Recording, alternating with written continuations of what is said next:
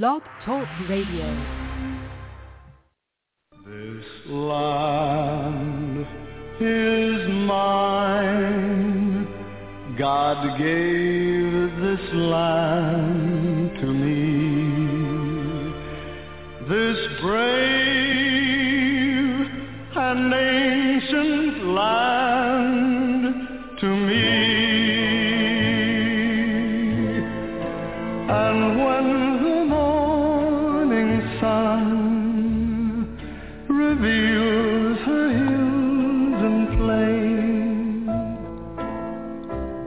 then I see a land where children can run free. So take my hand and walk this land with me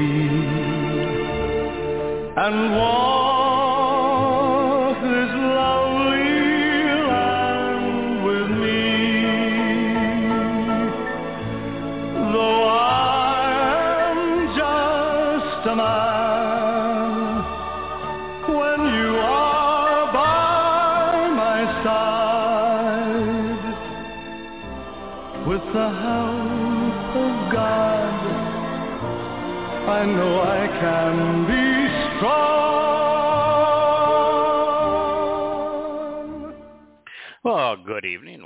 Yada Ya. We're uh, here with both uh, Kirk and uh, and JB, and we're going to start a, a new chapter of uh, of Yada Yahowah in the Moed Mikre volume. Uh, we're uh, in the Moed Mikre. It's uh.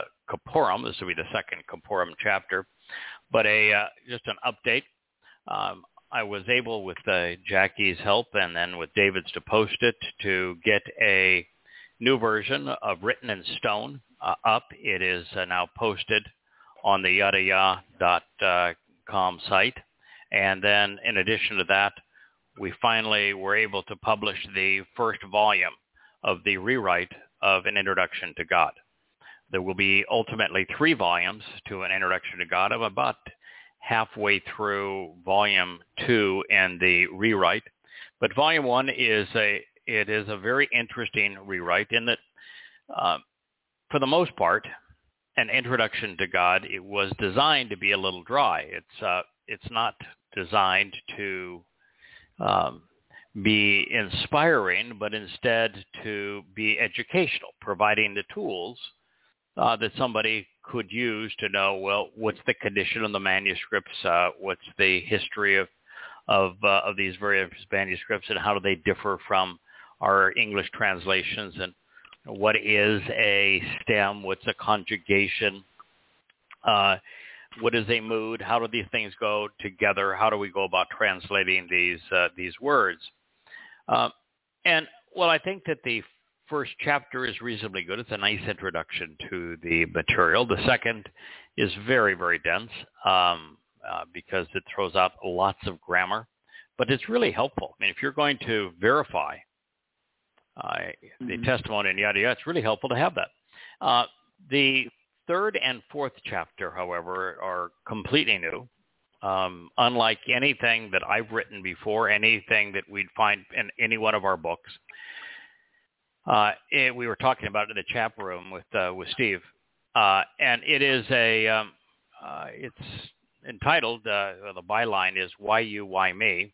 Uh, is the introduction of those two chapters in chapter three, and then uh, it uh, the Last Witness is uh, chapter four. And what it in essence does is it, it goes through the history of uh, of Yahweh's prophetic announcements as it relates to the mission of Yada Yahweh. Um, you know, it begins with the 91st Psalm because that's where it all began. And goes through it, and uh, it's a new translation of it, and the commentary is fresh. Um, uh, and then runs through what was the most important prophecy to me, which is 2 Samuel 7. I've shared that on this program many times. Um, every time I translate it, though I think the translation gets uh, more insightful. uh, and that chapter is no exception. Uh, and there's a nice commentary too on um, on Second Samuel seven. Uh, it goes from there to Solomon's um, Sermon on the Mount uh, and his introduction of the Nachri, and from there we jump into uh, the presentation of the Choder and and the whole concept behind Yeshaya introducing that in the 11th chapter. Uh, but it doesn't end there. It uh, that's really what I would say is a very good beginning of why you, why me, um, and then it takes the last I think 10 chapters of Isaiah, which are all new translations, and uh, goes through the various Zoroa and the roles they play in awakening uh, Yahweh's people. Uh, the you section of it, which is where it begins, is also unique. Um, we've talked about this before, but uh, it appears that no one comes to Yahweh uh, on their own volition. Our response is up to us, yeah. but uh, it appears that at least all the examples that he gives us, that Yahweh reaches out to those people that he's interested in knowing. And once he reaches out, free will takes place and we can choose to uh, engage with him or not. So we don't know how that introduction might occur. It could occur that you hear something on the radio. Uh, was your case, uh, Kirk? Um, mm-hmm. yeah. It uh, could be that uh, you read something. Um, could be a friend talking mm-hmm. to you. Um, whatever it may be, um, Yahweh introduces himself. And some people respond, others uh, do not. But um, that's an, an interesting part of uh, of that material. Anyway, the the website yadayah.com uh, is now uh, featuring the Introduction to God, Volume One, and the rewritten version of Written in Stone. And there's a companion piece to the website that uh, David has created, and David's responsible for this new website. It's really beautiful. Um, but if you go to David's own site, uh, and it's uh, if you go into the uh, community, uh, you'll see a site that that actually presents all of the passages that are translated in uh, Yada Yah. And he has electronically done this. So, for example, if you were interested in reading Habakkuk, every passage that I've translated in Habakkuk is there in chronological order. Every one that I've translated in Yirmiyah or Zechariah or Yashaya, uh, any passage in the Torah, uh, you know, Barashith, um, or uh, the Badim. It's a really nice feature up in the right hand, upper right hand corner of his site that uh, uh, you can read. And it also has an excellent search engine uh, built into it for uh, any topic that uh, you might be searching for. So kudos. We've done a really good job, I think, of of um, presenting the material online. Um, also, we talked about it last week, but there now are uh, Jackie's done a spectacular job. There's now a hardback version, seven by ten inch, beautiful hardbacks of each of our books, in addition to the six by nine paperbacks. I think the paperbacks are more comfortable and easier to uh, to read. Um, but boy, the the hardbacks are uh, are gorgeous. They are uh, uh, fitting the uh, the message that uh, Yahweh has conveyed to us inside. So thank you, Jackie. Jackie's uh, warning is though that if you wanted to order the most recent, which is volume one of uh, an introduction to God, it's called uh, Devarim Words. Uh, she'd prefer that you wait a uh, couple of days, maybe to the first day of the week prior to doing it. She's been doing some um, adjusting of things like uh, spine position, and we found a few uh, typos even after we had um, done all of our editing. Mm-hmm. All right, so we're going to begin now. Uh, Kaporim, um, Reconciliations. It's uh, chapter two. It's a prophetic portrait. It's the most interesting prophetic portrait uh, I think there is. Um, at least uh, it's it's the one that's the most emotionally charged. Um, there are a lot of prophetic portraits that present uh, all the bad stuff that man uh, is going to do, and, and this is no exception. It uh, it takes the rabbis uh, on and chews them up and spits them out. But for the most part, Zechariah is a celebration of Yom Kippurim from Yahweh's perspective. And and the the overall feel that I get, and I've now spent the last four, five, six months of my life in uh, in the Moed Mikre, uh, is that the single most important day each year and throughout history for you and me, for us, is not Kippurim. Hmm. It is Matzah. And the single most important day for Yahweh, the day that he is most excited about in the history of the universe, is Mhm. the fulfillment of Kippurim. Sure. So it's, it's a little different uh, perspective. From our perspective, God throws every adjective that is at his disposal and the language that he created to tell us that chag matzah, it is estim, essential. It is kodesh, set apart. It is presented in the context of a Shabbaton, in the full expression of everything the Shabbat represents.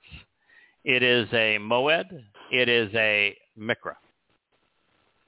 Uh, it is every positive thing that God can call a day. And what's so sad about that, and uh, is a, I think it's a beautiful piece on this now in the chapter that I just, uh, chapter I guess I'm still working on here. It's uh, grown to about 90 pages as some things happen to do from time to time.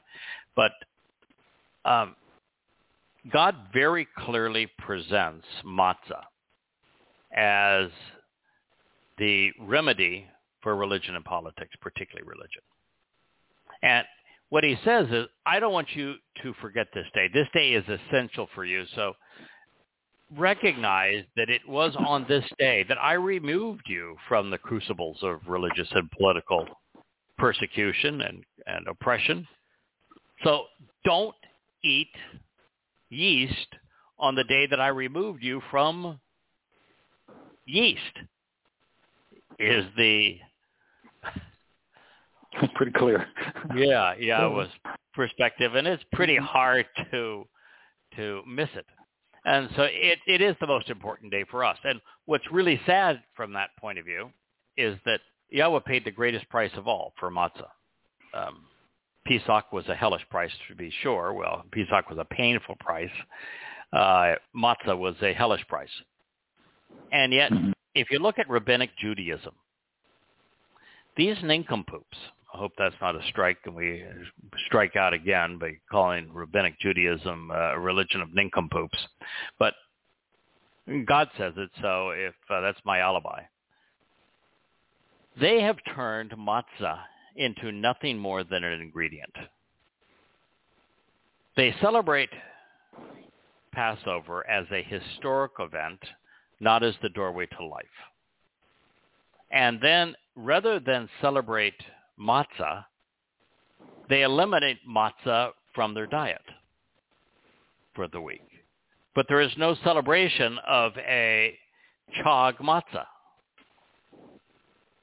And and even the removal of yeast is just covered with religious uh, edicts, as if they didn't even bother to read what Yahweh had to say. But the reason that uh, the Day of Reconciliations, is so important to Yahweh is he gets to be dad again. It's been a very long time. Um, Zechariah was written around 520 BCE. Uh, Malachi probably written around 450, 460 BCE. Since that time, there's not been a prophet. It's been a long time since uh, Yahweh had an opportunity to be father over the covenant. And the Day of Reconciliations resolves that. And so God is ecstatic about it, and that's the reason why the I think the entire prophetic presentation in Zechariah is about the days leading up to it, the reasons behind it, how it's going to be fulfilled, and Yahweh's excitement over it.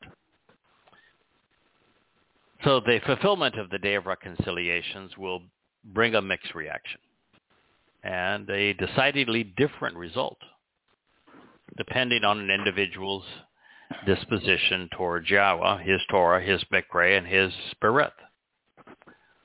Uh, Zechariah, known as Zachariah, was shown a vision that would transpire before, during, and after Yom Kippurim in year 6000 Yah.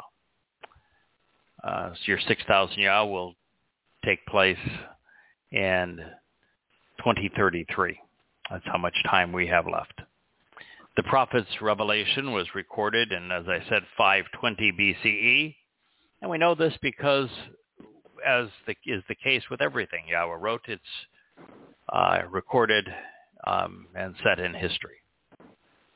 It begins the eighth month of Darius the Persian Babylonian king who reigned from 522 to 486 BCE. The word of Yahweh came to exist with Zechariah, son of Berakah, which uh, means child blessed by Yah, the son of Edo, which means child advancing the testimony, the prophet, Hanabi, to say.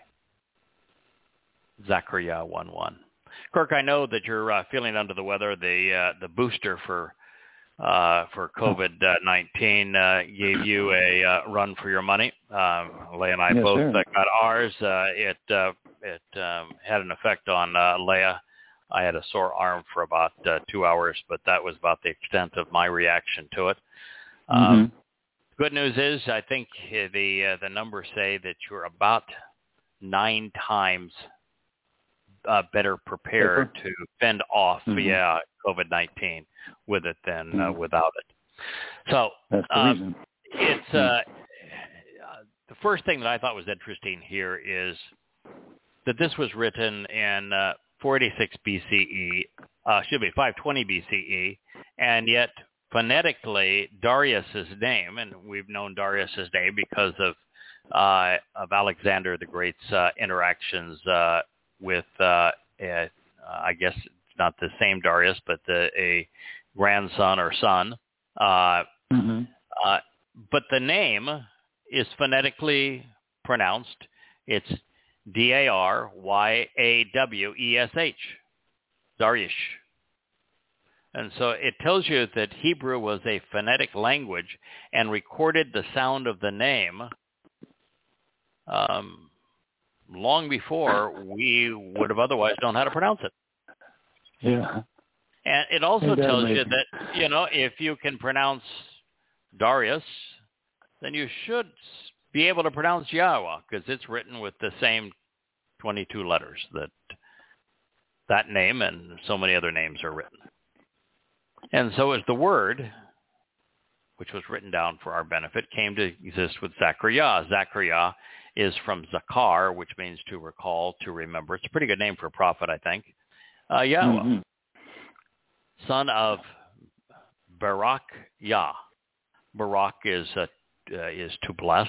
Um, I I, be, I like to talk about it from its verbal root too, because Barak is based on uh, on a verb that is written identically that speaks of getting down on one's knees to lift someone up.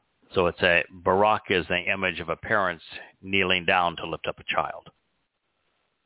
Baraka uh, Ben, son of Edo, uh, child advancing testimony. Uh, did you look up any of those names or, or words in the opening statement? Yeah, I actually looked up all three and, and kind of asked myself, well, what what specifically are we to remember uh, when you call somebody that? And obviously, is uh, the biggest emphasis is on Kippurim, uh, Mhm. on what he's done, what we're going into now, and and how our reconciliation depends on this event or theirs, and more so than ours, well, prematurely. And then Barak uh, is interesting because um, Yahweh Yahweh blesses, or you're blessed by Yahweh. And I looked at the letters, and uh, I asked myself, well, how does Yahweh bless us? And that's um, changing our perspective, if you look at the letters, I went from that view, uh, by changing our perspective to the path that leads to the doorway to eternal life. Mm-hmm. And then he has a he has a grandfather, which is Edo, and that was a really interesting little um, jaunt down down through the uh, lexicons and all, and, and we know um, on that one that's a personal perspective, looking just once again at the letters. Uh, Mhm. Personal perspective uh, focused on the door to life and the increase, and I always include now, uh, just to make be very clear that we're talking about the life dimensionally uh, as well as numerically. You may have a large family, but that's not the blessing you're looking for. You're looking for the whole family to be with Yah and to be like Yah. And then Ido, which is uh, same word, uh, means, uh, which is interesting because it's a feminine testimony and witness. Well, I'm, the dot I, collect, I connected was, okay, we are talking about the Ruach Kodesh, or the spirit set apart, or the set apart spirit that helps and guides us to be witnesses, and certainly to uh, Zachariah. And then uh, there's uh, Ud, which is the uh, verb. And Mhm. that is perspective to be increased by going through the doorway. And in this case, it also means return, go back, repeat, start over and do it again, which is exactly, you know, they've walked away. And now Zachariah is talking to this generation, not so much his, even though they may have heard it, they didn't respond, obviously, Right. or it would have continued on. So um, um, that, so right away, every time I look at when I find more than two words, two, two names, I, I go through them just for the simple reason that he's put them there for something beyond just a historical note, you know, to tell us who the people are. Mhm. So, um, and all of the names mean something. That's the the 1st Mhm. thing. One of the first things I learned was the names Mhm. mean the character, and they describe that character, that person. Mhm. So he sets the tone, and it's uh, anyway. Yeah, and, and it was important to uh, to remember Yah because there'd only be one more prophet. This is the second Yeah. to last prophet. I didn't think about that, but yeah, this is Yeah, all, all you've got, all you've got after here is is messenger, um, Mm. Malachi. Uh, one of the things that that is unique about Yahweh's prophets is that Yahweh's prophets don't say much about themselves. I mean, this feller Zachariah said, you know, my my name is uh, Zachariah, and this was my father's name, and this was my father's father's name. So, you know, I, I want you to know that, that you know, I'm a real person. This was uh, um, who I was born to. But Mhm. the crux of that sentence is that the word of Yahweh came to exist with Zachariah. And that's Oh, true with Yeah. all of the prophets. Malachi doesn't speak of himself. He speaks of Yahweh and for Yeah. Yahweh and with Yahweh. And the same thing is true with uh, Moshe and the Torah. The same thing is true with Yashaya. That's what is so radically different in the so-called Christian New Testament. There is no Yahweh speaking in first person, and there isn't a single book that speaks for Yahweh. And the entire Torah, prophets, and Psalms, that's all they do. They speak for Isn't that amazing? And when you read a book that doesn't speak for Yahweh, it doesn't belong. Yeah, what, what's it for? Yeah. For whom? And Yahweh typically speaks of uh, of two things. One of those is that the consequence of his people corrupting his message and misleading uh, his family, and the other is teaching, guidance, and instruction that will lead us in the proper path so that we get the most out of life. Those are the two things he has to say. So the primary differential, as I say, uh, between a true prophet and the frauds is that with the true prophets you speak, you see Yahweh consistently, dependably, truthfully, consistently speaking through him. All right, so what's his first statement? It is, again, now we're only in his first sentence, and he mentions Yahweh's name again. Yahweh was antagonized by and displeased with, off, your fathers because of their discord and their dissension. Zechariah 1 2. There is a propensity in um, in religious circles to Mhm. God as man would like to see him. It's been true throughout time when you're dealing with the um, decadence of uh, of Greece and Rome uh, and uh, in most part Egypt and Babylon and Assyria and all of them, uh, their warlike uh, nature and their their immorality, you find the gods were the same. Yeah, the gods were cavorting around and uh, and and murder was common among the uh, the the gods, all sorts of conspiracy and conniving and the uh, and the like, and uh, and so when you have the real deal, the actual creator of the universe, and he is willing to communicate directly to you and and you find that he is antagonized well now he's just not like the gods that man has made because the gods man has made uh, those gods are, are ecstatic with their religion this god is disgusted with their religion because he's a real god but this notion that god is always happy and super loving and open arms pure and utter rubbish. If you're religious, God is antagonized by what you're doing. He is displeased. He is provoked. He is enraged. He is adverse to you. And all of the archaeological discoveries taking place throughout Israel show a couple of things. Uh, one is that uh, Jews have lived in Israel uh, for a very long time uh, that uh, even prior to uh, King Do, David, uh, in um, 3000 BCE, or 1000, I'm sorry, BCE, 3000 years ago. Uh, the second is that everywhere you look, there's pagan artifacts. And so there's just no hiding from the fact that God's antagonism and animosity is justified Mm-hmm.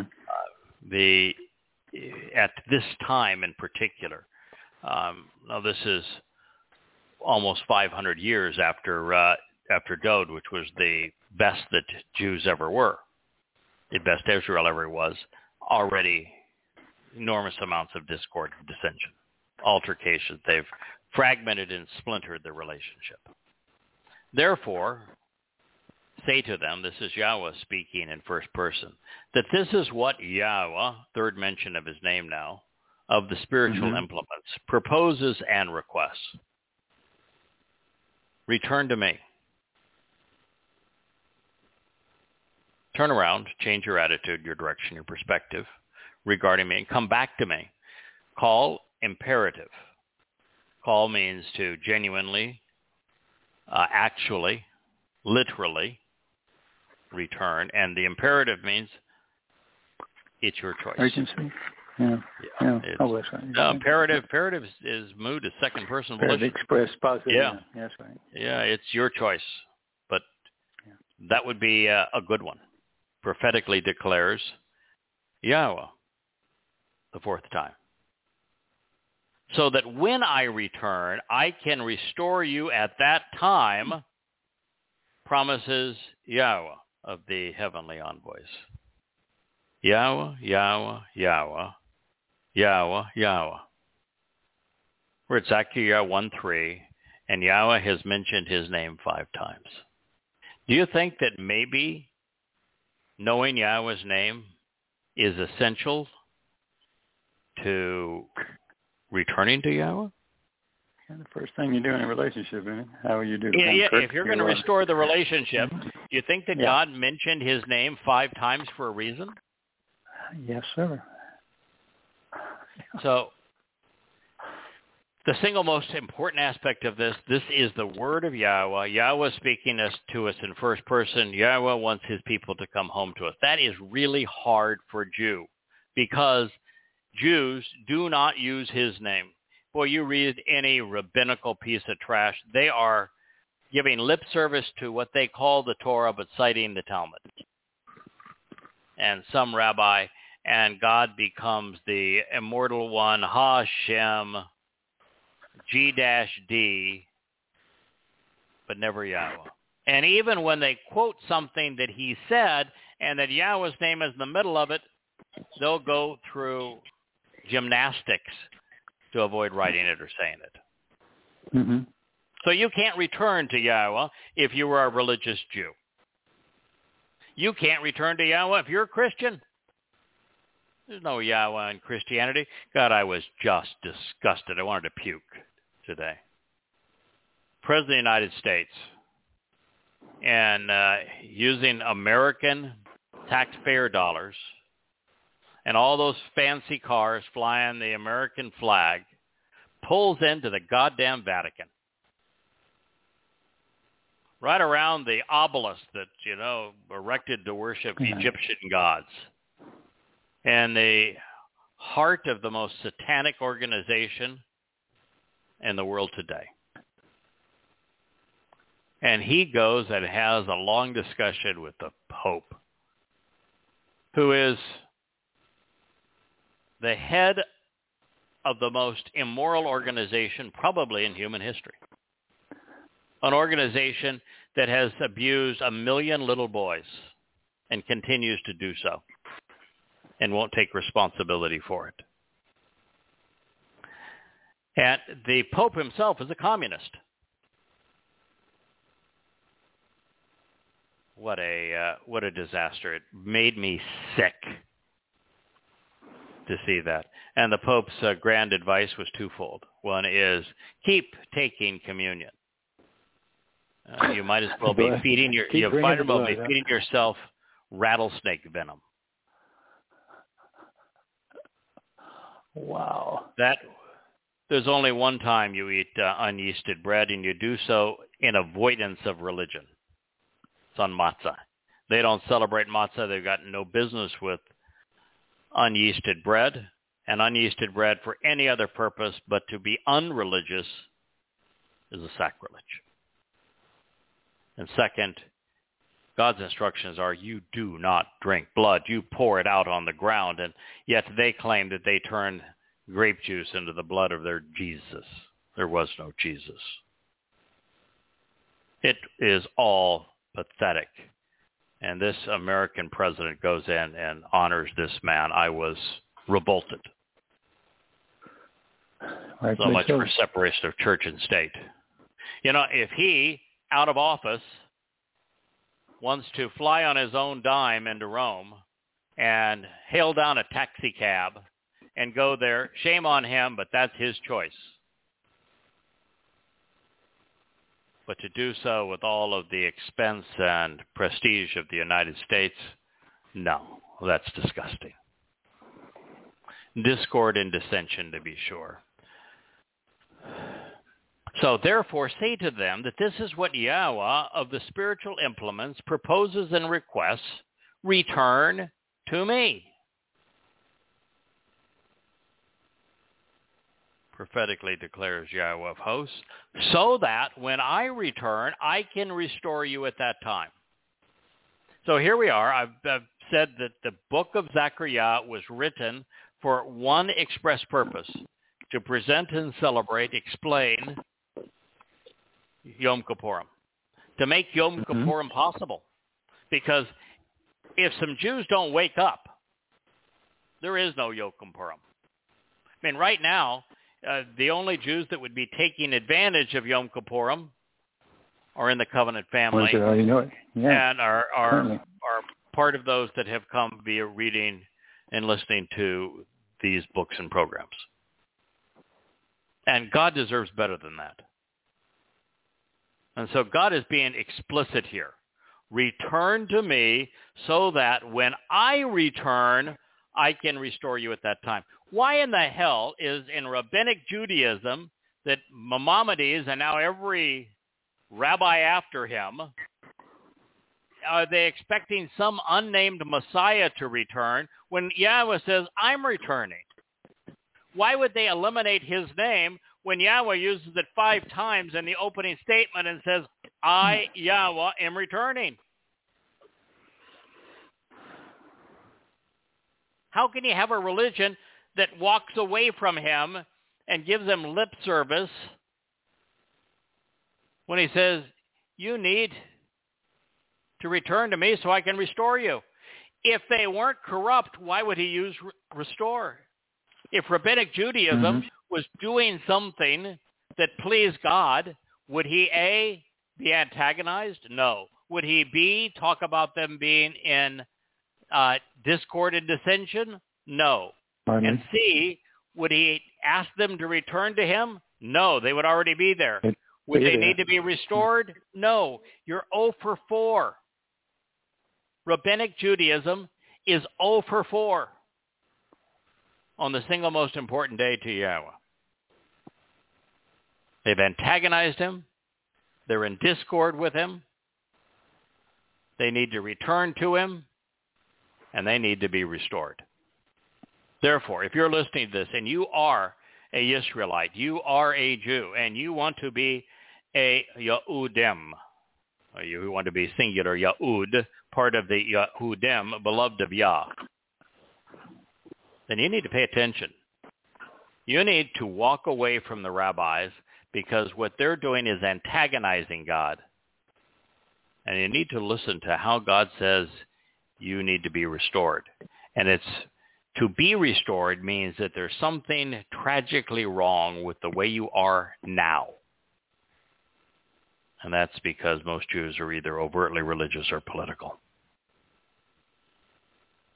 One of the many reasons for prophets and for leaving a written record of uh, Yahweh's promises in cases like this is because there would be 2,552 years between his offer in 520 BC and its fulfillment in 2033.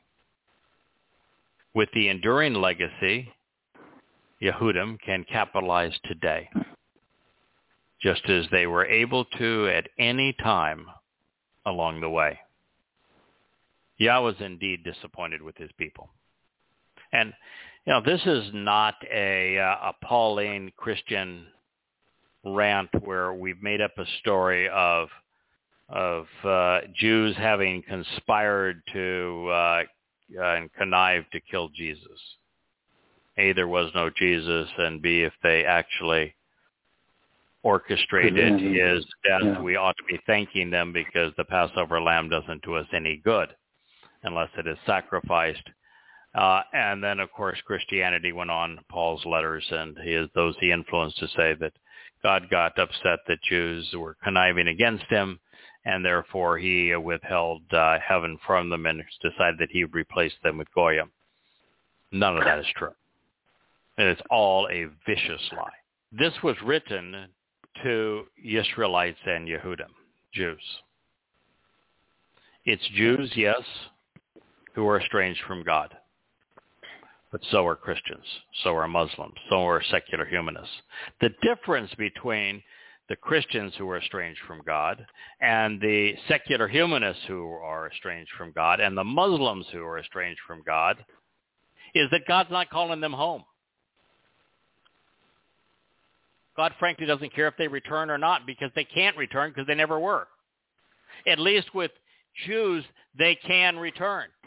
They're the only people the, on earth that this applies to because they're the only person that can re, people that can return to the relationship. There never was a relationship with any Christian.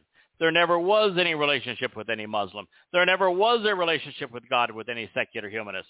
So the only people who can return and be restored are Jews. Now, do you ever hear anyone make that point? But tell no. me, is there is there is there even one chance in a billion that that logic is flawed? No. So Can't yes, where you were, God never is were. frustrated with Jews, but it is Jews that he is calling home, and it is Jews he is anticipating restoring in the relationship. No one else. That doesn't mean that you and I, Kirk, we're we're not mm-hmm. Yehudim. Doesn't mean that we can't participate. it's just that we can't no. return. We can't no. be restored because we never were previously. We can come But I anew. can- I can be adopted. We can come anew and be adopted. Uh, it's one Torah for all of us. hmm So we can participate, but this is a call for Kippurim. Kippurim is not the day of reconciliations for Gentiles. Kippurim is not the day of reconciliation for secular humanists or Muslims or Christians. You can't reconcile what never was. And so this is a celebration of reconciliations and the reconciliations is Israel with Yahudah and then collectively with Yahweh. When we as Goyim and covenant members as Goyim mm-hmm. celebrate Yom Kippurim, what we're doing is we're celebrating the role that we can play in assisting Yahweh and calling his people home. We're celebrating what we're doing right now. We're celebrating reading the words and sharing the words thoughtfully of Zechariah. Now, well, you know, I think that what David did on his website, which is linked to from the Yada Yahowah website, um, where he presented just the passages as they uh, as they are, and therefore on that site you could look up Zechariah and you could read Zechariah 1 3. There's more to it than that, folks. There just is. I had my son um, about a month ago I was telling about that was um, completing the why you why me chapter and and why it uh, I've come out of the closet, if you will, and gone from just being yada and anonymous to where God seems to want to take this. Mhm. And uh, he said, "Yeah, I was looking at some of the books you just sent me, and you know, there's more uh, of the actual translations and less commentary. I like that." He says, "That's much better." Not necessarily. You know, I like the, commentary too. the the helps me. most the most cited book uh, of the Torah is Dabarim. Do you know the book of Dabarim is nothing but commentary? The entire book is Yeah, oh, commentary. oh, oh, Moshe, yeah. Yes, Moshe's commentary. Do you know that uh, uh, that really every psalm, Mizmor that Dode wrote, it's commentary. Yeah, that's what it is. And even Yahweh's prophets insert their own commentary and insights. That's the nature of it. supposed to. God, God is what they know. Yes. Yahweh chooses to communicate through people for a reason. If he did not want our commentary, if he did not want our insights, he would just be a big booming voice out there. He chose to communicate the Torah through Moshe and the Psalms through Dode because he wanted his people to benefit from their insights. These are individuals who devoted their life to understanding what Yahweh was offering, what he was asking in return, who he is, and how we come to know him. And therefore, their analysis of, their contemplation of, their insights re- regarding his testimony from one person to another were important. It's what he wanted to share. And here, this is a very simple statement. God was antagonized. He was in discord. He's obviously speaking to his people. And he's saying, I'm frustrated with you. Now, Paul in the Christian New Testament took that, I'm frustrated with you, of I've given up on you, and I'm replacing you. No, Don't say that. no. God is frustrated with them, but not because of what happened uh, in the days prior to Passover in uh, year 4000 Yah, 33 CE, but because they were religious. That was his frustration. But God said, I'm not giving up on you. I'm here to call you back to me. I'm not changing Jews for Gentiles. No, I'm calling you, my people, back home. I'm not trying to start a new relationship. I want to restore the old one. Now, I'd be willing to bet that even members of our covenant family would read right through that and say, that's wonderful. God is calling us home. God wants to restore his relationship with us. That is, uh, it's really lovely. And then move on to the next verse. Yeah. But if you are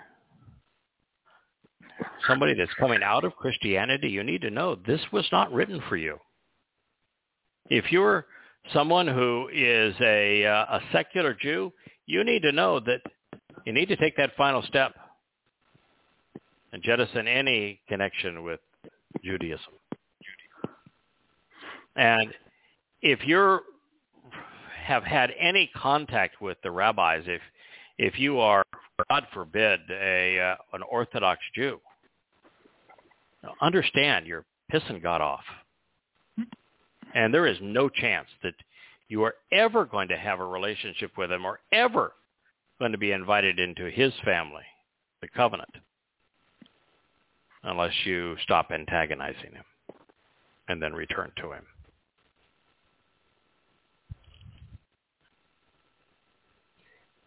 You'll also notice that this statement, in addition to mentioning Yahweh's name five times, most of the times that Yahweh's name was mentioned, it is Yahweh Tsaba. And it's said a lot. Yahweh's name is not Yahweh Tsaba. It's hmm. Yahweh. And it's of Tsaba. Um, Tsaba is one of those words that I am quite certain we really don't know all that was entailed in that word. Because it was just rendered hosts, and uh, that was just it. And what in the hell is a host? Is a host the person that throws a party? Uh, if it is, then okay, that's a pretty good term, but I don't think that's how they mean it. Yeah, I was throwing a, throwing seven parties every year. He is our he is our host, uh, but but then he would be Yahweh the host, as opposed to Yahweh of hosts. True. Uh, it's uh, Saba is uh, uh, is typically rendered uh, in most uh, lexicons as um, warriors as um, armies of those who are array, arrayed in uh, in battalions ready to fight. And what I think the connotation is of that, to the degree that it's it's accurate, and I don't like to go beyond what either the letters will tell us or the the lexicons will tell us, because then you know I'm I'm moving into the area of speculation uh, beyond the verbal roots. But to the degree that the, this is a regimented group of, of uh, implements, and the Tsaba is clearly of Malak. The Malak comprise the Tsaba. Malak are spiritual messengers, um, heavenly representatives. By using the term Tsaba, which has a militaristic uh, content to it, they aren't armed. Yeah, there's a couple of them that had swords, uh, but those swords were basically lightsabers saying, you know, you don't come into the garden. Uh, that they're not out there fighting battles. So there's another aspect of being arrayed as in regiments uh, in a in a militaristic fashion that God's conveying It has nothing to do with fighting. And so there is. No, the, yeah, the nature of all uh, militaries is their command and control. There is no free will. That's why, you know, when the, the patriotic said they're fighting for your freedom, bull. They're fighting for my freedom. It's the mm. least free organization in the country.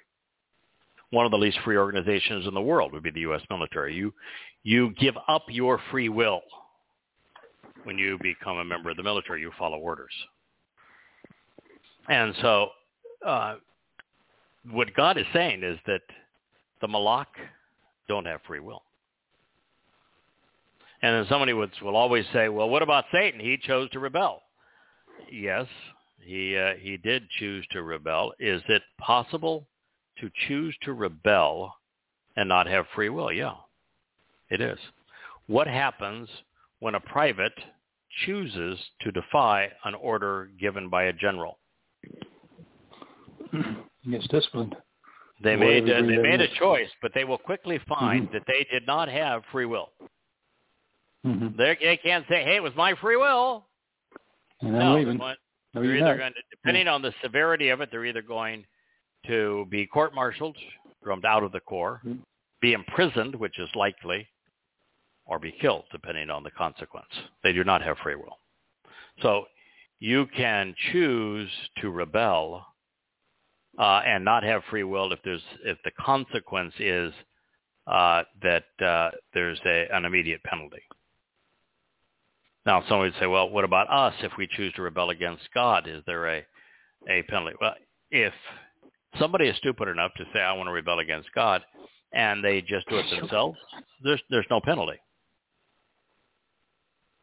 They had free will, and there is no penalty. Correct. If they do it like uh, the uh, a-hole that's the uh, up there in the Vatican uh, in Rome of the Roman Catholic Church, there's a hell of a consequence down because millions. then they claim to speak for God and they led millions to their spiritual death, The soul, death of their souls.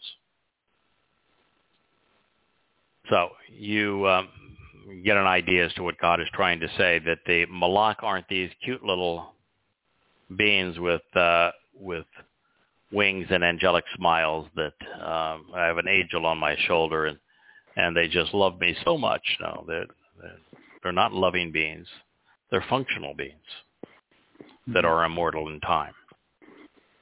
I happen to be quite happy with the Malak. I'm not in any way demeaning the Malak when I say this. It's, I mean, if you're going to be in a regiment, what better regiment to be in than Yahweh's? And they have access to Yahweh. Yahweh is using them. I mean, I mean really, what's the difference uh, in in terms of what we do? Yahweh's using us too. Proud to have him use it. Do we have free will? Yes. Uh, are we therefore able to come up with some insights uh, in what we say and do? Yes. Uh, so I think there's an advantage in that regard. But uh, the lines of communication between the Malak and Yahweh are first rate. It's a wonderful, uh, it's a wonderful job, and there's a lot of them.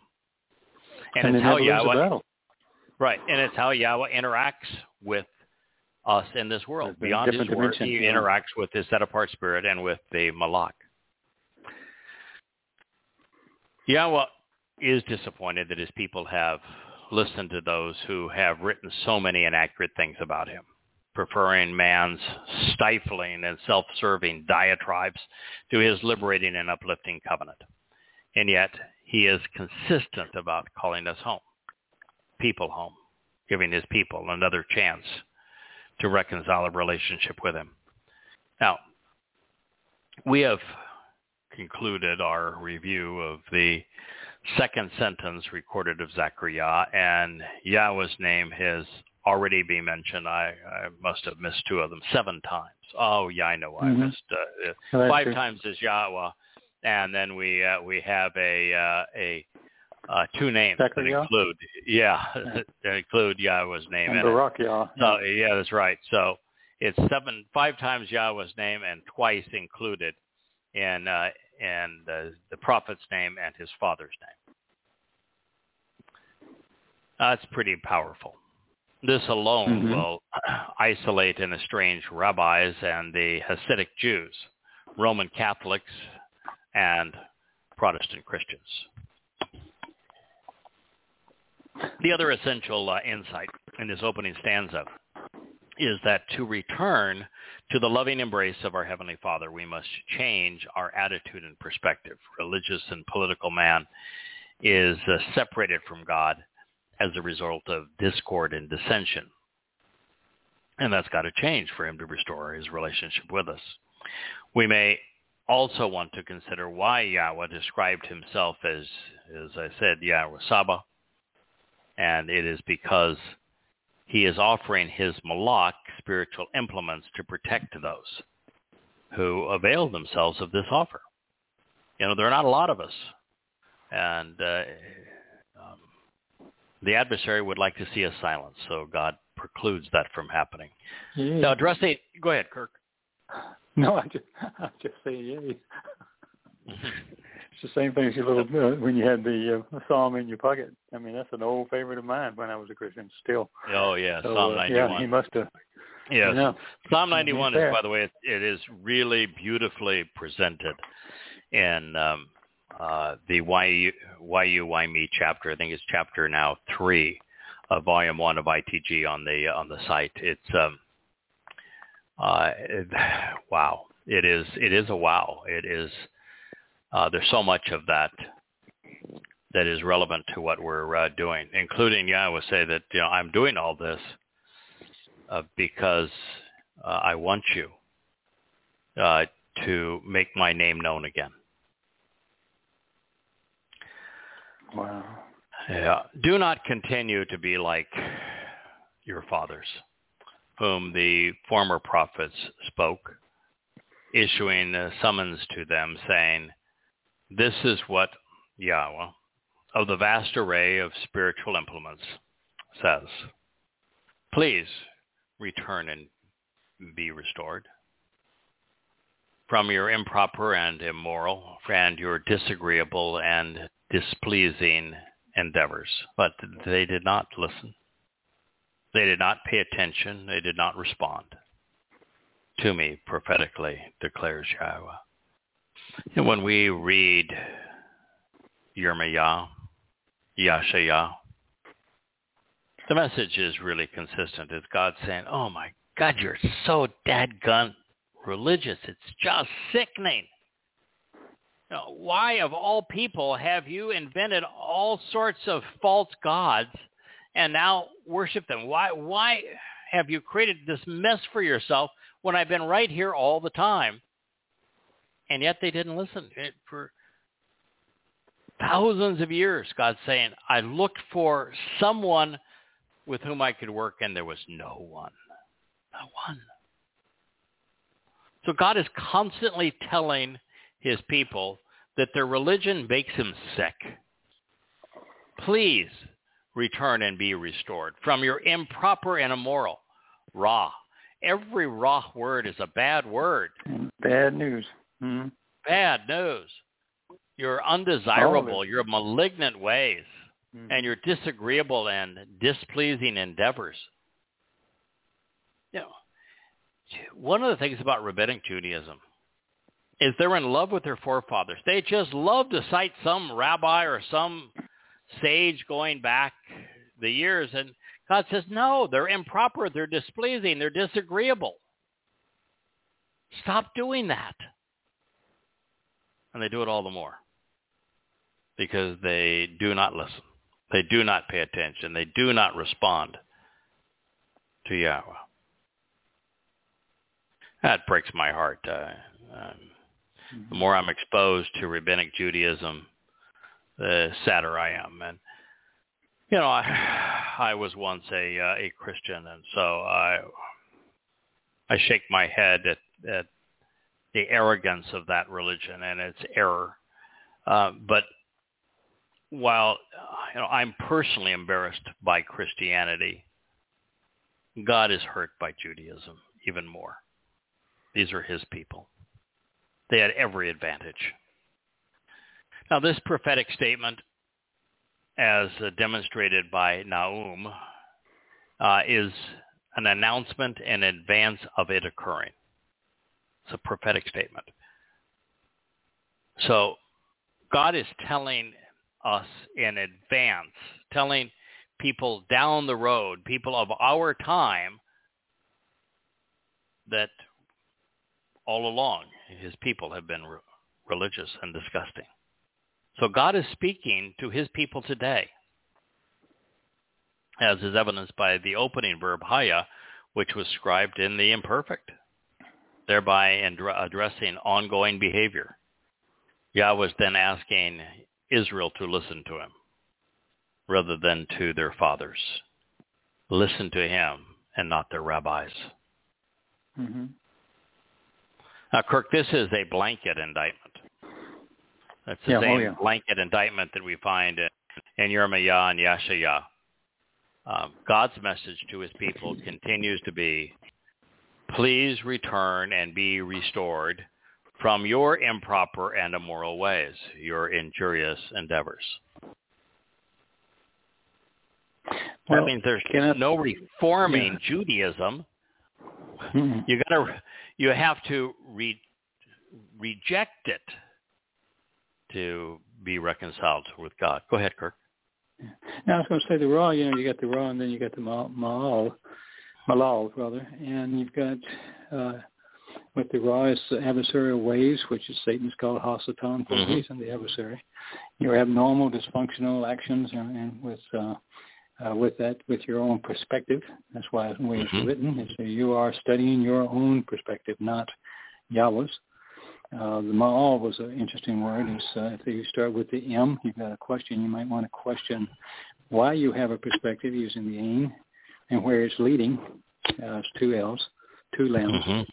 Uh, so you have you have. So I looked at ma'al, and I've got work, endeavors, mocking and abusing others, a definite attitude problem. Uh, Yes. and interestingly, it allows for meanings like inventions, which I thought was rather interesting because the NT and the Talmud, etc., are all invented uh, by the wannabe Lois. Uh, so, yeah, you you can't miss what he's saying. In other words, I No. do this No, primarily yeah. just to say, "Wow, this is." Yeah, I mean, Yeah. the improper and immoral is from raw. Now, the only Mhm. thing that raw means beyond improper and immoral is it speaks of a culture of the chosen people. So it's the contemporaries, the citizens, the comrades, the associates uh, are improper. So ra and ra'ah is both the word for neighbor and countryman and improper and immoral. Now that that's not good. If if No. the word for neighbor and countryman and associate is the same wo- word for improper and Mhm. immoral, you've got a, a broad, widespread problem in your community, uh, which is, of Yeah. course, he's speaking to his people, Jews. And then, you know, there's. I'm sorry. Go ahead. well, I was going to say then ra'im is just the plural of Mhm. ra, hmm disagreeable and displeasing in lots of ways, ra'im. And then the word which just I, that I just rendered endeavors, well, it's more than that Mhm. because it's ma al al. An alal Mhm. means foolish and abusive, wanton and wicked, and ma Yeah. means think about it. Think Yeah. about all the ways that you're being I, that's fool- what I got. yeah. foolish and abusive, wanton and wicked. Okay, I'm on, that means I'm on the right Derek. Yeah, and then the right says, path. in spite of all of this stupidity, they would not listen. They wouldn't pay You know- attention. They weren't even willing to consider me. Just just a little statement. There has never been a time in history, at least post diaspora, when Yehudim, um, the people that we are working so hard to return to Yah, have had so many resources and opportunities, and for that matter, abilities to make free will decisions to control their own fate than it is right now. This is this would fall on deaf ears in so many eras because they were they were slaves. They were taken off here, taken off there. Yeah. Uh, they were dominated by all these cultures, but now they're not. They can go to the Right. library just like us. They can Right. do all the things that we're doing, and they can Right. they can look at your stuff and say, "Well, let's see, is he really right?" And you're going to find out, yeah, he is, and because he works harder Yeah. than the rest of us. You know, the site now works beautifully. yadayah.com presents beautifully on a smartphone. I'm sure I've Mhm, got a that, yeah. Sam, I've got a Samsung Android phone, and I'm not sure it's all that smart, and it works beautifully on my phone. And you know, I have uh, three browsers on my phone, and so I can put in any one of those words in a browser on Mhm. my phone, and I can look at any one of them up and say, "All right, is he telling me the truth when he says that uh, uh, Ra'im is the plural of Ra? Is he telling me the truth that Ma'al is a compound of Ma, questionable and alal, foolish and abusive. And Mhm. is right. ra both the Hebrew word for neighbor and countryman, within, by the way, Yisrael, and also improper and immoral, harmful and troubling, unreliable and malignant. And if those things are true, then how are you going to deal with this passage other than what we're saying? And that being the case, what are you going to do about it? Exactly.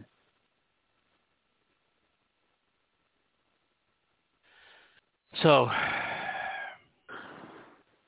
that's a blanket indictment if there ever was one. Um, and God's message is uh, to his people continues to be uh, return, be restored from being, Always shoe, isn't it? yeah, shoo, uh, from being jerks. Yeah. God's sake. It's my desire, Sure. God is saying, but it's it's your choice, which is affirmed by Na. Na in the imperative mood said this is both, and they're both applied to Shub. So it means please, but it's your option. God, I would really like you to return. There are only uh, two invasive and enduring sources of Ra'im within a society sufficiently pervasive and disabling to be addressed in this way. Religion and politics. hmm And with the political governance of Yisrael and Yahudah being largely out of uh, Jewish control, we are left with only one rational alternative.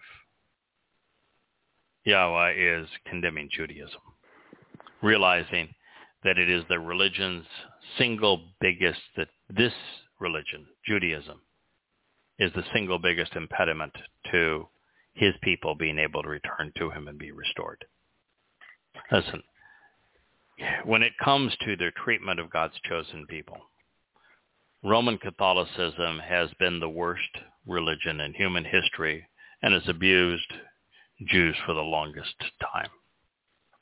No question. And certainly uh, today, uh, Islam has taken jihadi aim at Jews. But ultimately, the religion that has done the most harm to Jews is Judaism.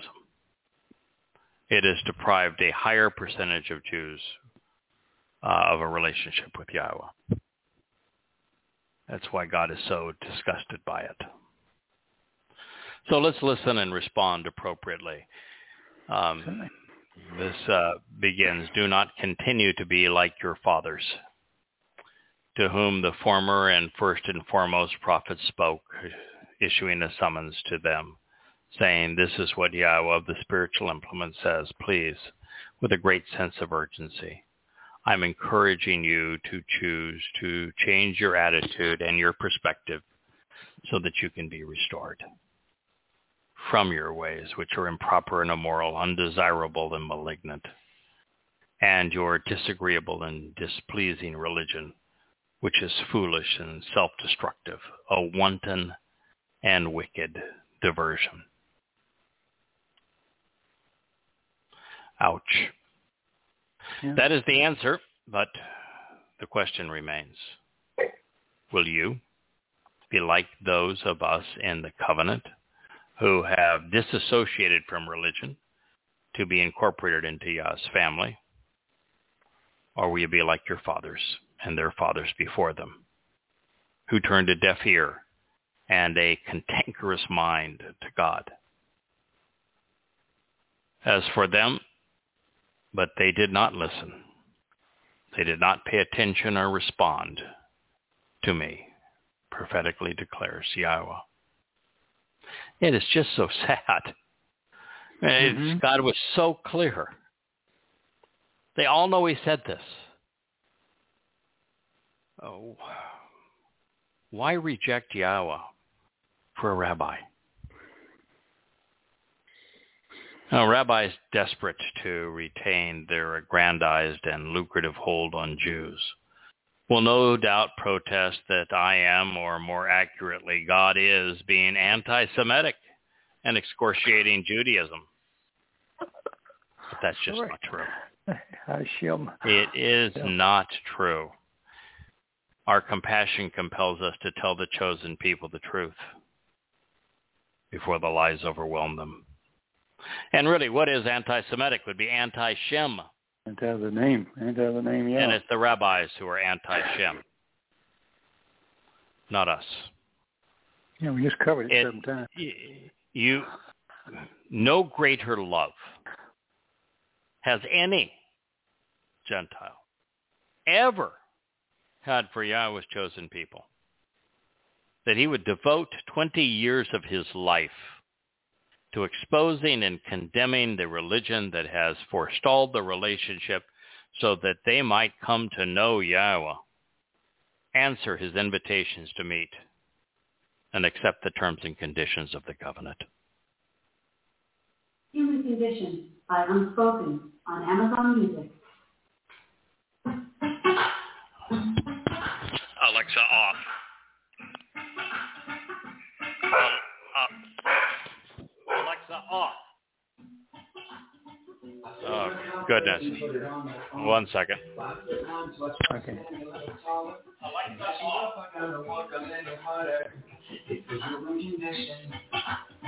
I do want to make it perfect for the picture. Pretty smile. Let me find the perfect stuff. Oh my goodness, what an interruption. And wouldn't respond. That is a Yeah. an Alexa It's that, device. it's that woman you gave me. Oh, yeah, that woman you gave me. wow. How obnoxious. I know. Ah, my. So And I'm not going to be cri- I'm not going to be critical of uh, of Amazon. They are printing our books, um, Yeah. but uh, that was a that was a rude uh, interruption. Mm. I'm sure there was something in there that sounded like the wake up name, which I Mhm. won't say again No. uh, because obviously she was listening. I'm sorry. You, you know how low tech I am. This is just You know, I was reading an Oh. article. I was reading an article written by a uh, an acclaimed rabbi um, this week. I, I don't know why I do this, but you know, because we have smartphones and you know, and you get older, you wake up in the middle of the night, and so to go back to sleep, I will typically read, and I will turn to uh, either um, the Jerusalem Post or there's I think it's called Arutz uh, Seven. It's uh, uh, Jerry McLaughlin turned me on. It's a little more conservative. Little the site's not as clean, but uh, um, some interesting articles on it. I was reading an article about the uh, the rabbis, and the uh, the rabbis uh, were uh, uh, this rabbi, a very highly acclaimed rabbi, was uh, protesting that uh, the greatest threat to Jews were Christian missionaries. He said that the Christian proselytizers, particularly those that uh, say that uh, Jesus' name is um, uh, Yeshua. Oh, no, just Yeshua, Oh, yes, oh, yes, yes, yes, yes, Yeshu, which is slightly different than their name, which is an acronym. He whose uh, name shall be blotted out. Um, that that they are the single greatest threat to Jews. God. They're a far greater threat to Jews than uh, than uh, is anyone associated with um, uh, specifically Hamas or Hezbollah, according to this guy. And the reason is that if a Jew were to accept uh, what they're saying, he would cease to be a Jew, as if uh, being Jewish was not an ethnicity. All of a sudden, being Jewish now, and I don't know why the rabbis would say, you know, you're Jewish. If your if your mother is Jewish, you're Jewish. Uh, that sounds like that's uh, an ethnicity to me. But no, they would say that uh, you cease to be Jewish uh, if uh, you become a uh, a Christian in any one of their forms.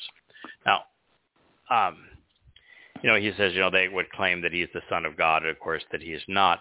But what this rabbi went on to say, and, and you know, we're we're in agreement that um, that you can get his name right. I can, they can't. But Yosha, who was the Passover lamb, was not the Son of God. He was the Passover lamb.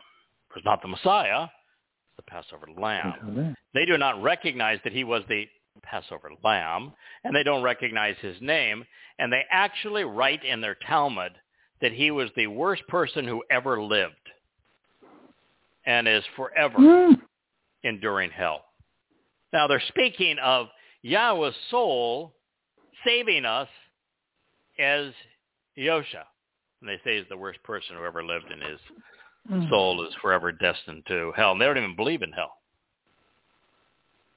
So talk Wow. about talk about lost and Deluded. disgusted.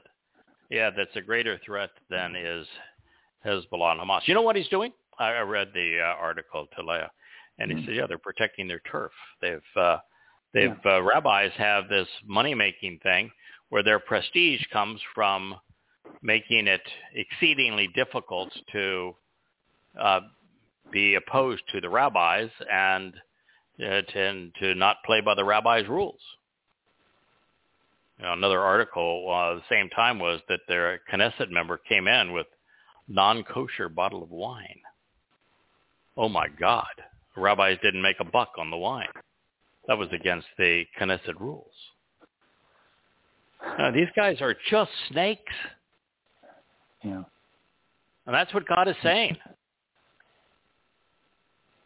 You know, it's uh, funny that I was reading. And it was just translated a passage where uh, God was was uh, um, saying, "No, you can eat whatever you want."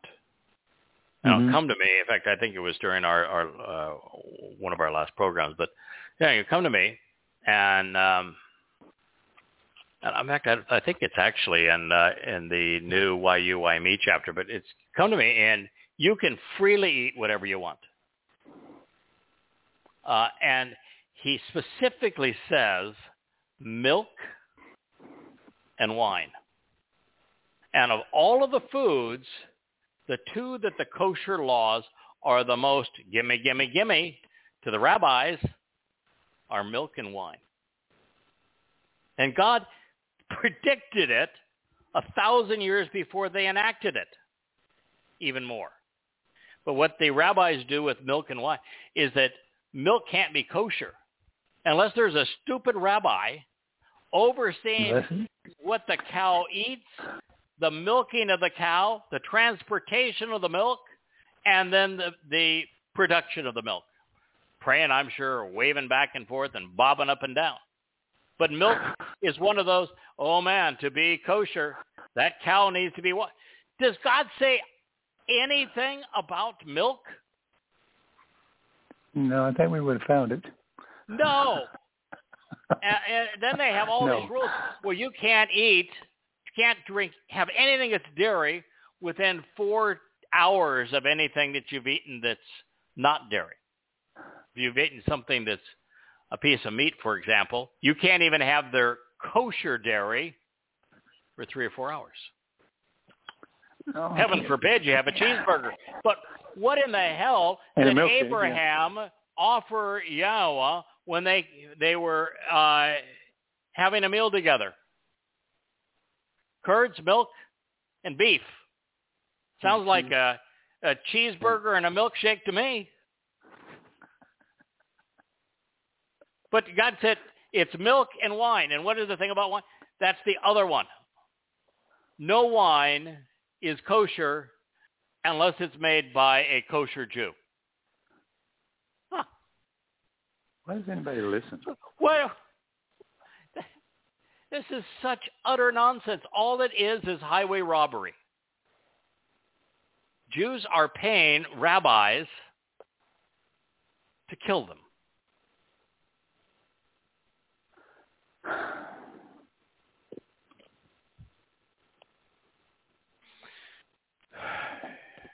You know how God's, uh, you now know God's advice. What you do with it is up to you. But if you are foolish enough to choose the rabbis over Yahweh, then at least show some integrity and admit that you are worshiping men because you have rejected God. Now this passage is especially telling if considered alongside the second of the seven instructions that Yah stone, encouraging us to highly regard our father and mother the prophets, um, do not be like your father's line, therefore, is one of many declarations which make it obvious that prolonged life in the promised land is predicated upon us demonstrating reverence and respect towards our heavenly father and spiritual mother, Mhm. not our Mhm. mortal parents, who we've been told not to emulate. Your fathers, where are they? And the prophets, isn't it true that they live forever?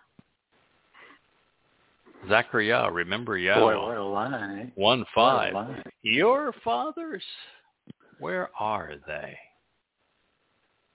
Well, the rabbis seem to know because they conduct pilgrimages.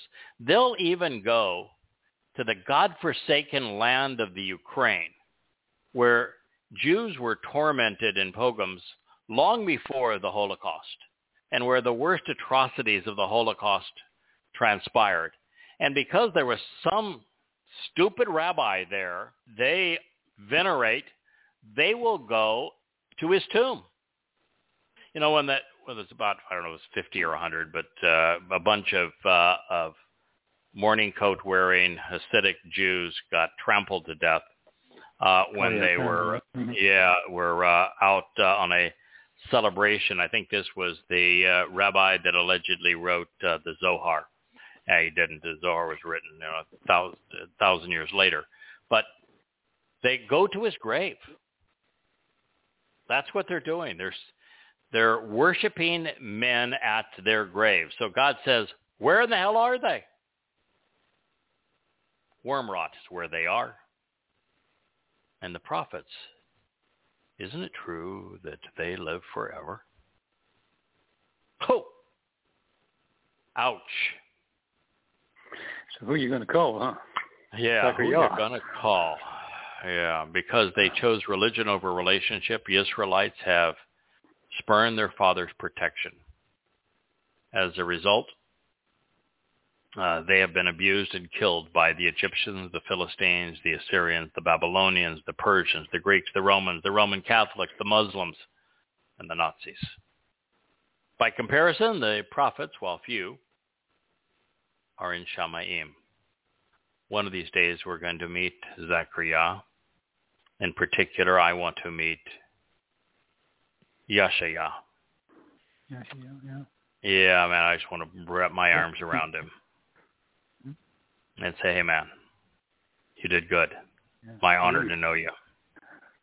The lone determining factor has uh, continued to be those whose word do you trust, God's or man? Yeah. To be with Yah, let's uh, remember. In the eighth month, in the second year, in 520 BCE, the word of Yahweh came to exist with Zechariah, son of Berechiah, son of Iddo, the prophet, to say Yahweh was antagonized and displeased with your fathers because of their discord and dissension. Therefore say to them that this is what Yahweh of the spiritual implements proposes and what he requests.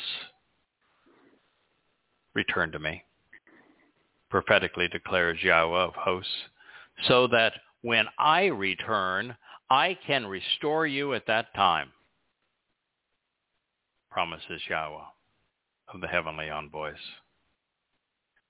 Do not continue to be like your fathers, to whom the former and the first and foremost prophets spoke, issuing a summons to them, saying, This is what Yahweh of the spiritual implement says. Please, with a great sense of urgency, please, I'm encouraging you.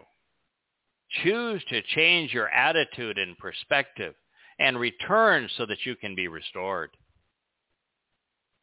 from your ways, which are improper and immoral, undesirable and malignant, and from your disagreeable and displeasing religion, which is foolish, self-destructive, a wanton and wicked diversion. But they don't listen. They don't pay attention or respond to me prophetically, declares Yahweh. Your fathers, where are they? Where are they? You know, you go to their tombs. And yet the prophets, isn't it true that they live forever? Well, let's pick up the prelude to Yom Kippurim with uh, these uh, dramatic words. Pay attention. Come. Flee from the realm to the north, prophetically declares Yahweh. So, oi, oi! Oi. Pay attention. Come, alas, this final warning. Flee, noose, escape, be gone. Choose to depart from the realm to the north. Saphon, everything you have treasured and hidden away as meaningful and valuable, announces in advance of it occurring Naam Yahweh. For I have scattered you like the four winds of the heavens,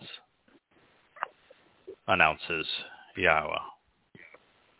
Now I think that Shafon is likely more symbolic than it is directional. It is instructive to know that there are 7 million Jews currently living in Israel. The lands north of Israel, which Yahweh may be calling his people, would include all of the following. The United States, where there are also 7 million Jews. Uh, in fact, some say 8. France with 550,000 Jews. Canada, 450,000. the disunited kingdom, 330,000. Putin's Russia, 320,000. Merkel's Germany, 150,000. That cesspool known as the Ukraine, 90,000. Hungary 75, the Netherlands 43, Belgium 35, Italy 34, Switzerland 22, Sweden 20, Turkey 19, Belarus 17,000. Spain 15,000, Austria 14, Romania 13, Iran 10. Azerbaijan 10,000. Latvia 8,000, Denmark 7,500, Poland 7,000, Uzbekistan 6,000, Greece 5,000 the Czech Republic, 5,000. Kazakhstan, 4,800. Lithuania, 4,700. Bulgaria, 4,000. Moldova, 3,800. Slovenia, 3,600. Ireland, 3,600. China, amongst 1 point, what, 4 billion people? 3,200.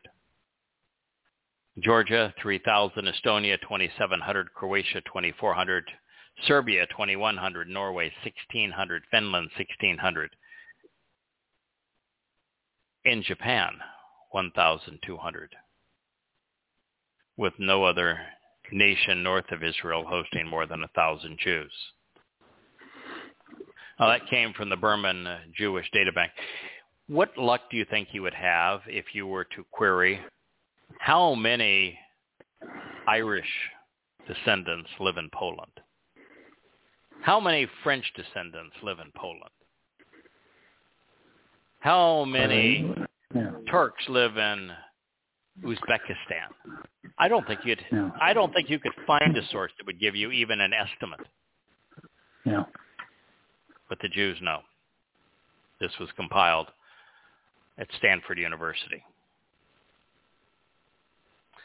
This totals 10,300,000 Jews living north of Israel, in addition to the 7 million that are already living in Israel.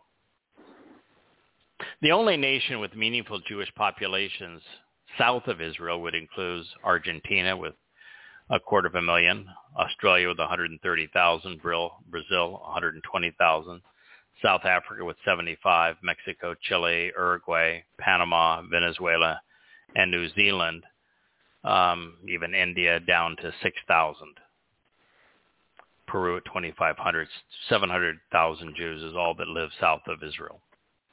So when mm-hmm. God says, I want to pull you from the north geographically, well, that would uh, be uh, seven, yeah, 17 million Jews versus 700,000. hmm Geographically aside, this does not mean that Jews living south of the equator should not listen to Yahweh in return. It's just that the conditions may not be as dire in those places. Moreover, should we translate Shafon as everything that you have treasured and hidden away as meaningful and considered valuable, uh, then it would include things like religion, politics, wealth, which are unrelated to geography. And I think that's really what God was talking about. I'm calling Mhm. you away from the things that you've treasured. In advance of his return to Zion in year 6000 Yah, on the day of reconciliation, Yahweh pleads, Oi! I am warning and admonishing you. Escape to Zion, to the signs posted along the way. Daughters of Babel, confusion through commingling. For this is what was conveyed by Yahweh, the spiritual implements. I think we're going to end here, uh, uh, Kirk. Okay. Um, Yeah. But because I I'd really like to make this an important point, and we're continuing to communicate to those who are listening on the phone, but uh, uh, and still not the full record, body of them. but it. but not Yeah. over the the website anymore. And it's important to know that Yahweh is calling his people out of Babel. And you know, I uh, I made a mistake as it relates to Babel um, that I'm attempting to correct. I have said that uh, Babel represents that there is political Babel, which is the United States.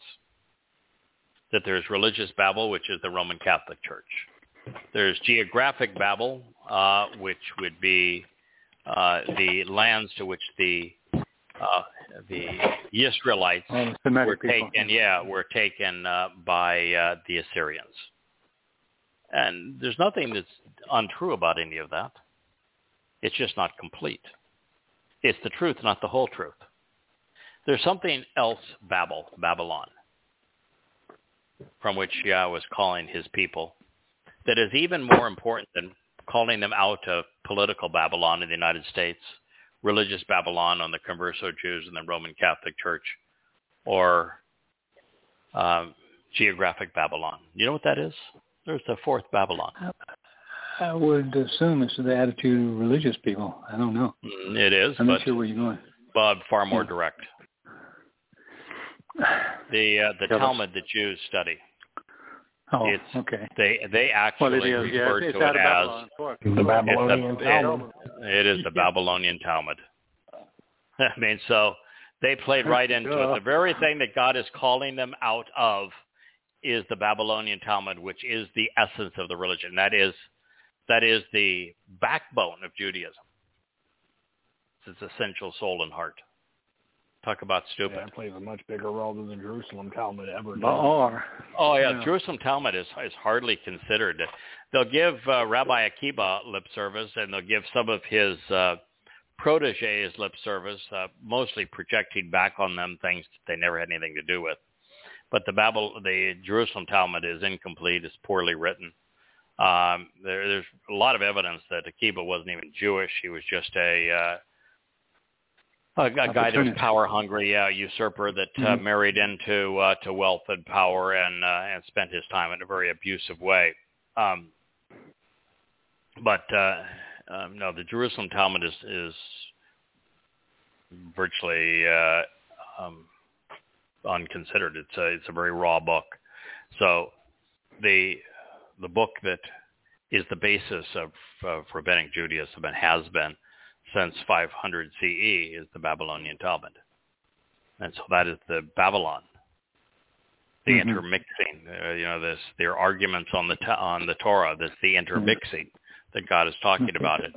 And one of the most disgusting things that the rabbinical Jews do is they constantly refer to the Torah, and they they call themselves disgusting. Torah observant, but they're not speaking of the Torah of Yahweh. They're speaking of the Babylonian Torah, uh, Talmud, which they call the uh, the the uh, the Oral Torah, Torah. Torah of the mouth. The Torah of the mouth is what they call it. The oral Torah, Torah of the mouth. But it is the it is indeed look it up. It's the Babylonian Talmud, and that's the very thing that God's calling His people out of. So uh, we're not going to get a breath as we continue in Zechariah. It builds and it builds and it builds, and there's so many amazing revelations, and it's emotional, it's cerebral. Um, it is all about the single most important day in all of history for God. And it's God calling his people home so there's someone there to celebrate. And it is what we dedicate ourselves to. Uh, you know, it's when I came to recognize this and what God has to say about our efforts in this regard that life fundamentally changed. Um, uh, the the idea of us fellas um, meeting with Yahweh as uh, he returns on Yom Kippur and we get to camp out with him on Sukkah. And thinking that that we didn't give it our all. And so that the the number of and the quality of the Israelites and Yehudim that were there on Kippurim uh, to reach out and return to Yah and to proclaim his name and accept his invitation, that they are few. Because, well, we could have done better. We could have done more. We could have been more bold. We, we could have shared more insights. We could have been more effective in condemning the religion of Judaism so that more Jews would be open to Yahweh's testimony. I don't want to experience that. I, I, I would really like for Yahweh to look at all of us and say, you did a good job. I'm really proud of, of what you accomplished and, and look at the result. Isn't Yeah, this wonderful? Well. Wonderful. And yeah. so, yeah, and that's, there's not a lot of time left. That's the least we can do. We, you know, we're going to get all of the time we invest in this back, uh, an infinite fold. Tenfold. yeah. Yeah. Infinite-fold. infinite fold. So, you know, there's uh, the passage I just finished translating uh, before the show began is uh, Moshe's father-in-law, you know, comes to him and says, you know, Moshe, all day long, you know, everybody's standing around you and you're dealing with uh, disputes and challenges and questions from the people all day long. This, you know, this isn't healthy. I mean, know, the inference is you need to delegate something. And then he says, Moshe, why do you do it? And he says, because the people have something they want to say. Because the people, they genuinely want to know about God. They, they want to exercise good judgment to understand. That's why I do it. And while Moshe's answer was beautiful, the realization is that that a family should operate where we're all engaged and we're all contributing. We're all making a difference. We're working together. It's, it's better in every possible way for all of us. And at the time, Moshe should have uh, responded to his father-in-law and said, no one stopped you from helping out. There's a group of people over there. Why don't you go help them out? Are you not prepared? Are you not willing? You're not able? Why are you not engaged? And so I would say to everyone, we, we need you. You know, if, if somebody's saying, you know, you're, you know, why you, why me, and you're making a big deal about what Yahweh says about uh, your calling, well, God, one of the things you know, learn about God very early on is he does not make a promise to anyone that he's not willing to honor for everyone. So it, it shouldn't be just me or us that is saying this applies to us. There should be a million of us. Anyone who wants it to. Yes. And everyone should want to. It's the greatest job in the world. It's the most rewarding, the most enlightening, the most liberating, the most enriching, most empowering. There is nothing you can do with your time that has a greater reward. And so if it was just selfish and you were trying to get the most out of this life, the most enjoyment out of this life, what you should do. But mm-hmm. it's pretty hard to be exposed to Yahweh, who is anything but selfish and not want to share and want so many others to be able to capitalize. And you know, one thing I don't want to, to I want to leave without um, making a, a mistake here that there may be some inference here that this uh, uh, went beyond what I should have said in, in terms of wanting to to do our utmost such that everybody that Yahweh would be interested in knowing is there for Yom Kippurim. We are not out to evangelize the world. In fact, we would never use that term. No. We're not trying to win the world for uh, for uh, Yahweh. We don't want to convince anybody. We're just saying, here's what Yahweh says. He's calling his people home. This is who he is. This is what he's offering. This is what he expects in return. He is spectacular. He's fun. He's bright. He's liberating. He's generous. He's enriching. He's empowering. It's the best offer in the universe. And we're not only enjoying it, but we're eager to share it. And if you're interested, come right on in. Here's. Well, remember where you started. It was the same thing. You said, you know, um, Yah knows, or He yeah. seems to know you uh, who He's going to who, yes. who will respond. So, right, uh, and so it's not about it it's not about the quantity. Right, not about the quantity. It's about the quality of uh, yeah, of individuals. And the last thing we want is somebody who really ought not be there, um, and have to spend eternity. The rest the party. Yeah. Good. I don't want to have to uh, debate the idiocy of conspiracy.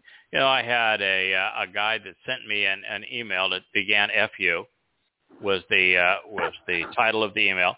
So you know, uh, and it was at yada yada. So it was uh, somebody that's uh, listened to the program or read the books and began "fu." So you know, you're dealing with a, a sweetheart of an individual that has a very high IQ um, right off the bat and uh, and so you know you're always going to a little trepidation. This is, must be a really uh, articulate individual uh, that wrote this email.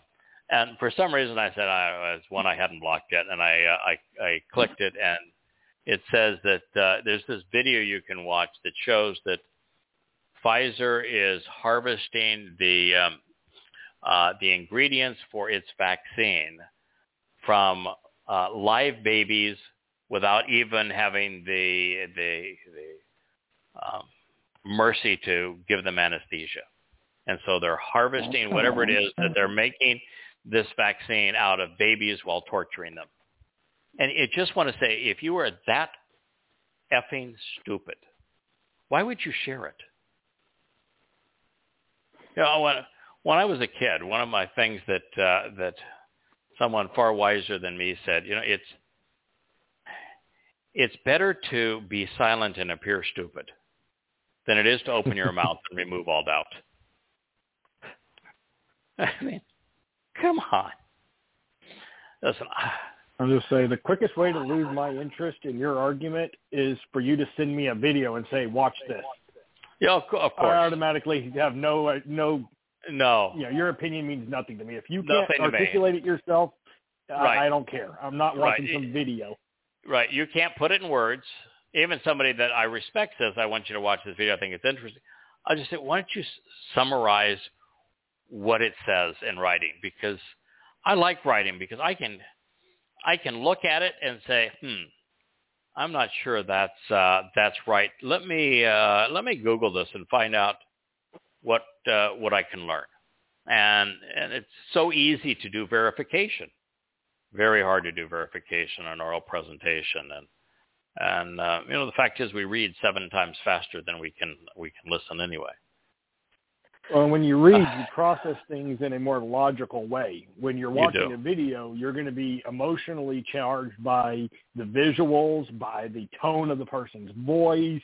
Yes. So all those things change how you perceive it. Whereas Right. reading words, you process the words. Yeah, it was like what was Yeah. the one was um, Kennedy versus um, Nixon debate. Like people who Yeah. Listened to the debate or read transcripts of the debate thought uh, Nixon had won it. People who watched Yeah. the video thought Kennedy had won it. Yes. Kennedy was more polished, and he had that uh, he had that uh, a smile and a charm and a swagger Mhm. about him, where uh, Nixon perspired. And so the visuals favored Kennedy, who was younger and handsome and didn't perspire, but the words themselves were overwhelmingly in favor of Nixon, even though Kennedy was an exceedingly bright man. But uh, you're, uh, that's a great Mhm. example.